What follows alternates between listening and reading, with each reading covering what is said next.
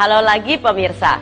Kalau kita sudah bicarakan tadi segmen yang sebelumnya mengenai karbohidrat, sekarang untuk membuatnya menjadi seimbang, jangan cuma karbohidrat saja yang kita konsumsi setiap kali makan, tetapi kita juga perlu mengkonsumsi yang disebut dengan protein.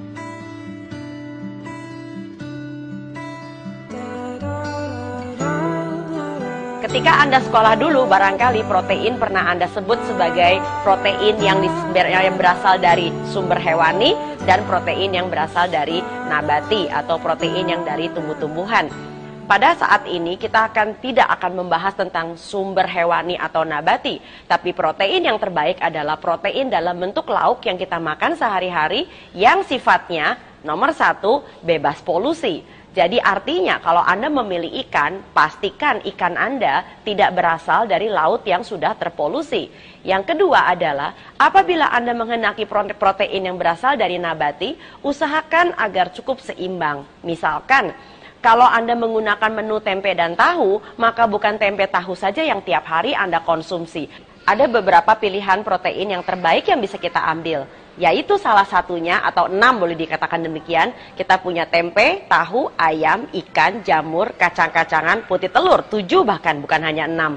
Nah bagaimana dengan daging merah? Daging merah jarang sekali saya sebut sebagai sumber dari protein yang baik.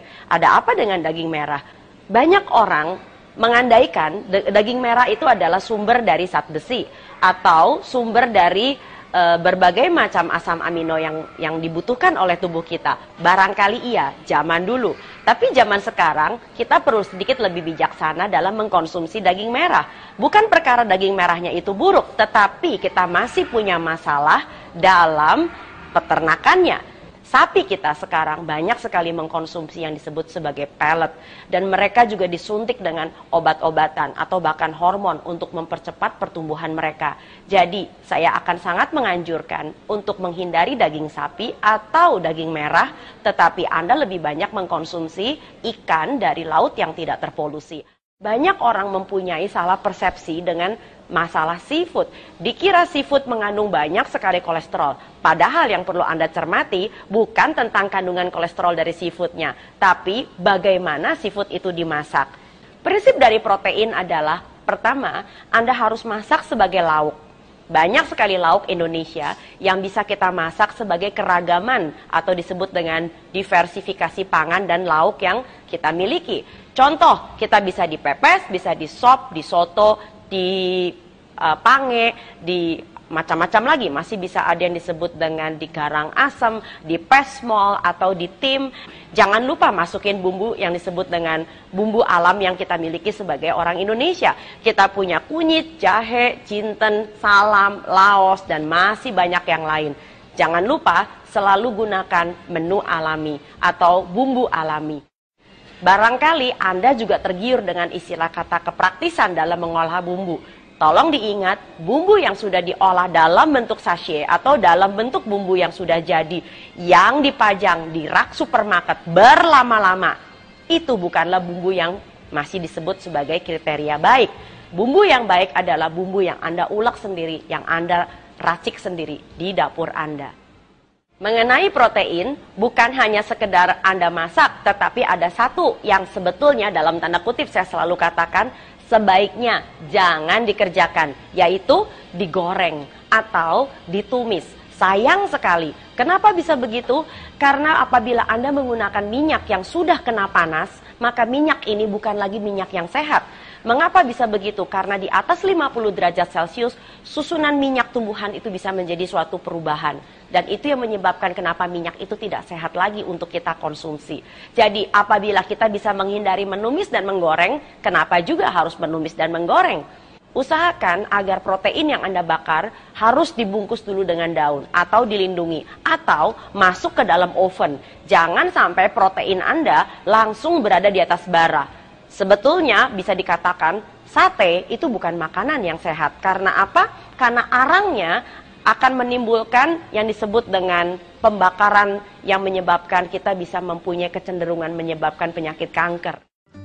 Sumber minyak yang baik atau lemak yang baik tentu bukan minyak hewan atau lemak hewan. Yang kita pakai sebagai bumbu orang Indonesia adalah kemiri. Kemiri adalah salah satu contoh uh, dari kacang-kacangan yang cukup kaya kadar minyaknya tetapi minyak yang masih aman. Kemungkinan yang kedua adalah justru Anda bisa dapatkan dari buah. Salah satu buah Indonesia yang cukup kaya dengan minyak yang baik dengan mengandung asam lemak esensial yang tidak jenuh adalah alpukat. Mengapa tidak masukkan alpukat setiap kali Anda makan? Selain Anda mendapatkan karbohidrat, Anda punya cukup banyak asam amino di dalamnya, Anda sekaligus mendapatkan yang disebut dengan asam lemak esensial yang tidak jenuh. Dan jangan lupa apabila Anda makan ikan laut, ikan laut juga mengandung omega 3 dan itu adalah bagian dari lemak yang tersehat yang ada di muka bumi. Jadi pemirsa, sebagai kesimpulan, pertama, pilihlah karbohidrat yang betul-betul semakin dekat dengan bentuk aslinya di alam. Karena selain menyehatkan, masih mengandung antioksidan dalam jumlah yang kaya dan banyak, Anda juga dapat terkontrol kadar, kadar gulanya, tinggi seratnya, ditambah dengan enzimnya pun masih kaya. Selain itu, bisa melatih pengecapan agar kita semakin mencintai rasa alam. Jangan lupa, buahnya juga tetap masuk. Ditambah dengan protein. Protein yang sehat tentu saja protein yang diolah dengan cara-cara yang masih lebih manusiawi, lebih alami. Contoh, kita punya banyak sekali menu-menu Indonesia yang sangat baik untuk dijadikan makanan yang sangat enak Lalu kemudian kita juga perlu menambahkan lemak yang baik di dalamnya. Lemak yang baik tentu saja tidak pernah dari lemak binatang, melainkan asam lemak esensial tidak jenuh yang kita bisa dapatkan dari berbagai sumber. Salah satunya adalah dari alpukat, extra virgin olive oil, atau dari kacang-kacangan. Sehingga dengan demikian, maka betul-betul Anda makan apa yang badan Anda sungguh-sungguh harapkan dan apa yang badan Anda sungguh-sungguh butuhkan, bukan hanya sekedar apa yang lidah Anda inginkan.